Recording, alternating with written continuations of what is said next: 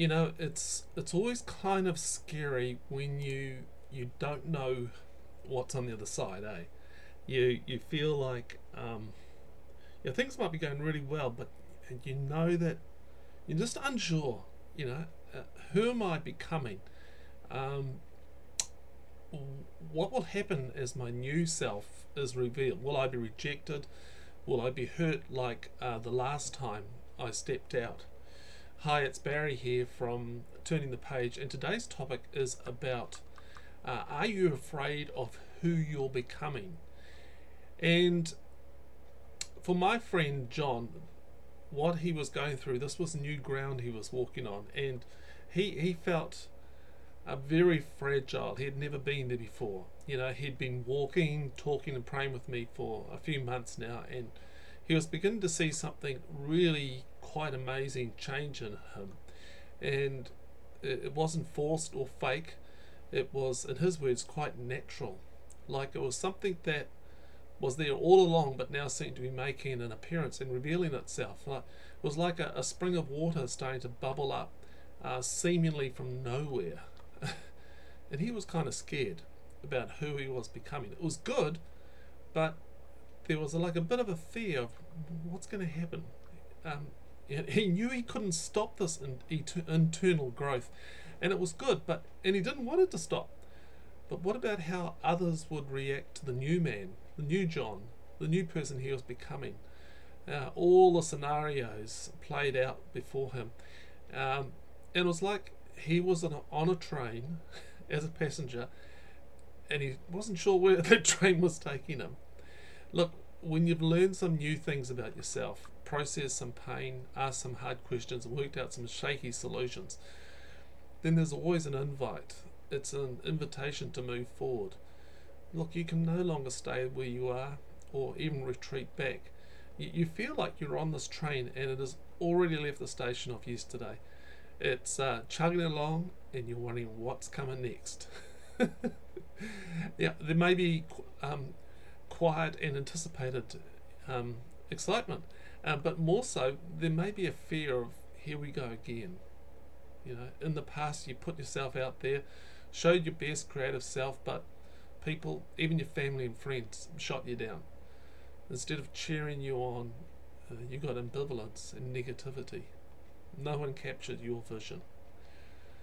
Look, I, remember my first visit to the United States of America, and, and I was having breakfast in a Los Angeles hotel. And uh, I was reading an article in USA Today about prison inmates finishing their time in jail and I was particularly shocked by the stories of those who had spent months to years in solitary confinement. And uh, when they were released out back out into society, they didn't know how to cope. For some, they actually built their own prison cells within their homes and apartments just to feel some sort of normality. Um, their becoming was trapped. Imagine that. They needed to build something familiar, the same dimensions, just for a sense of normality. And sometimes you need a friend to enter the prison cell and help you dangle your feet out the door, don't you? To say it's okay. Are you scared of becoming? Perhaps uh, you're self sabotaging the train you're on. stop! Stop it! Slow it down! Uh, you're not alone. Look, the, the Bible is absolutely chock a block full of failures. There are no superheroes wearing bulletproof capes in the Bible. There's plenty of them wearing uh, capes that have been shot to pieces. they there are only humans living really human lives, people like you on a journey of becoming. You know, and God invites them to leave the prison cells of their own making and move towards the Christ. And it's always a progression of failures and faith building, up and down, always you know, it's it is a hard way to learn, but for many of us, we need many experiences of failure before we truly learn how to walk. You know, it's interesting to watch the progression of how Peter, one of Jesus' closest followers, left the prison cell of his own self confinement. And we all have those places where we feel safe. This is me. I'm okay here. Leave me alone. But Jesus saw something different, and he does with you too. Uh, he sees something beyond the person we've made ourselves comfortable with. Jesus is always saying, Come follow me, and I'll make you into. For Peter was a fisherman of men, but it could be something different for you. What would he say to you? And I'll make you into what? so, so Peter leaves his nets and follows the guru. What fun, excitement, adventure! Oh wow, we're off on an adventure. ah, early days, eh? Early day Christianity. Yeah, and then tests are thrown at him, questions arise, uh, mystery fogs his brain, and then an ultimate test. Jesus invites Peter to walk on water. he fails. We would too, be honest. Um, Peter fails Jesus again and again. He falls asleep when Jesus needs a friend we would too, be honest. He denies knowing him as a friend to save his own skin. And let's be honest, we probably would too. You would think after all these failures, he would give up. I tried, I failed, I'm a failure. So let's go back to what is safe. Let's go back to um, fishing. uh, and instead, though, there's this quiet um, becoming love that has absolutely captured his life. Like, he's known the Christ and he can't get it out of his system anymore. and he knows it's a train. Well, he doesn't know it's a train because there's no trains in those days, but it's like he's on a train and he can't get off. And the next time we find the combination of Peter, a boat, some water, and Jesus, we see him leaving the boat again. And here's the passage. Early in the morning, Jesus stood on the shore, but the disciples did not realize it was Jesus. He called out to them, Friends, haven't you any fish? no, they answered. He said, Throw your net on the right side of the boat and you'll find some. And when they did, they were unable to haul the net in because of the large number of fish. Then the disciple whom Jesus loved said to Peter, so this is John saying to Peter, It is the Lord. And as soon as Simon Peter heard him say, It is the Lord, he wrapped his outer garment, so he's probably just down to his um, underwear as such, um, for he had taken his outer garment off, and jumped into the water.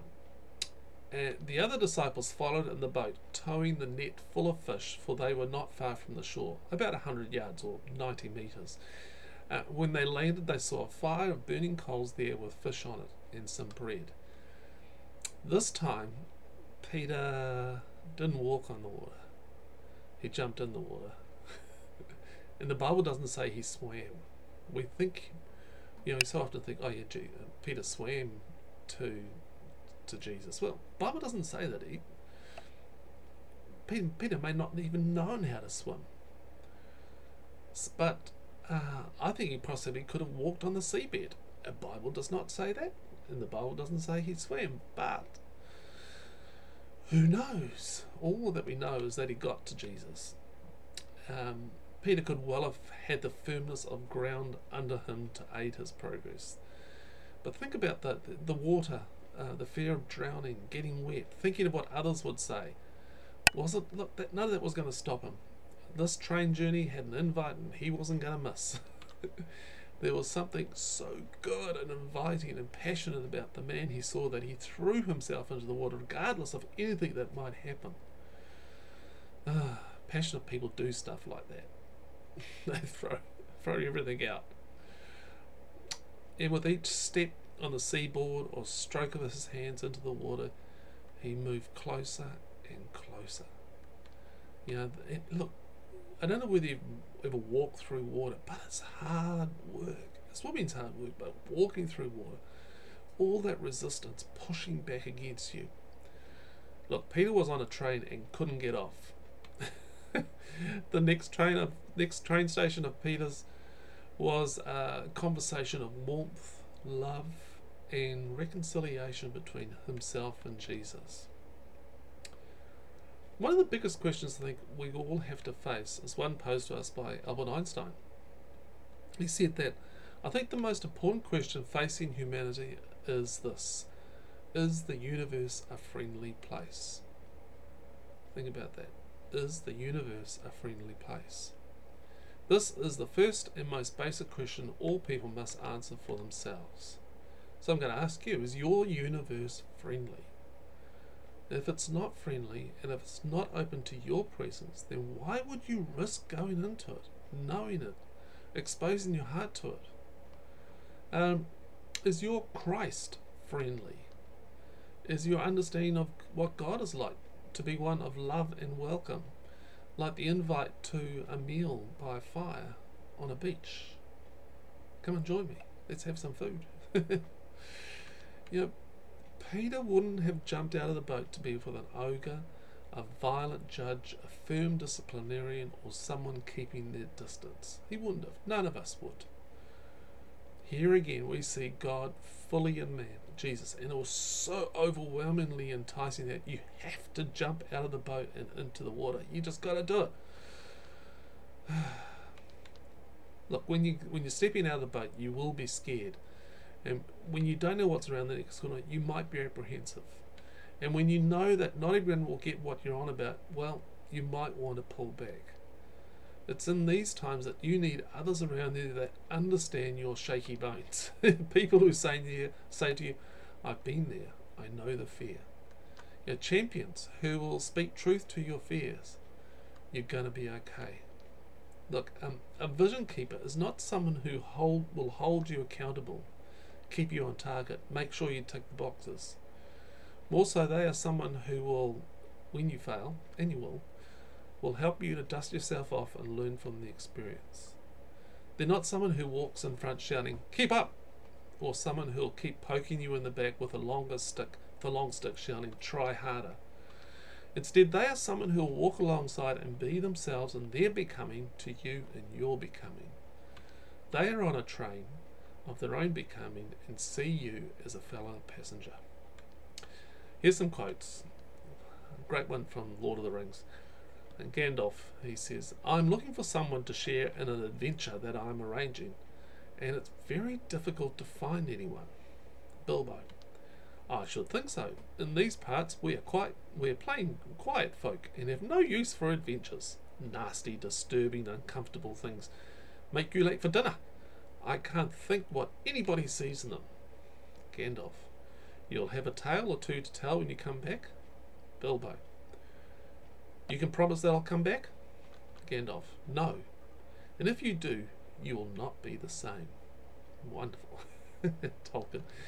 Uh, C.S. Lewis. To love it all is to be vulnerable. Love anything with your heart will be wrung and possibly broken. If you want to make you sure of keeping it intact, you must give it to no one, not even an animal. Wrap it carefully around with hobbies and little luxuries. Avoid all entanglements. Lock it up safe in the casket or coffin of your selfishness. But in that casket, safe, dark, motionless, airless, it will change. It will not be broken. It will become unbreakable, impenetrable, irredeemable. To love it all is to be vulnerable. C.S. Lewis. Ah, unless a bishop, teacher, or minister has on some level walked through the suffering, failure, or humili- or humiliation, his or her words will tend to be fine but superficial, okay but harmless, heard by the ears but unable to touch the soul. Richard Rohr. When we fail, we are merely joining the great parade of humanity that has walked ahead of us and will follow after us. Richard Rohr. Vision for others both bridges the distance between two souls and triggers the release of the power within us. Larry Crabb. A vision we give to others of who and what they could become has power when it echoes what the Spirit has already spoken into their souls. Larry Crabb. God consistently chooses to accomplish divine purposes through the agency of human imperfection. Eugene Peterson. The Bible makes it clear that every time that there is a story of faith, it is a completely original. God's creative genius is endless. He never, fatigued and unable to maintain the rigors of creativity, resorts to mass producing copies. Each life is a fresh canvas on which he uses lines and colours, shades and lights, textures and proportions, that he has never used before. He's talking about you. Eugene Peterson. Some questions. Have you ever experienced that fear of who you're becoming? Number two, what is it like to be on a train that you can't get off and you don't know what's coming next? What would help in that situation? Number three, what is the passionate love of being with Christ causing you to become?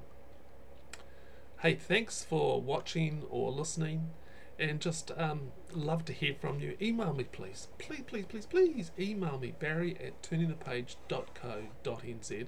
And just again, a big thank you to those people who uh, support me on a regular basis. Um, it's like a dollar a month. It's so so little, but it goes so far. So um, thank you, and we'll see you again next week. And this week, think about who you're becoming.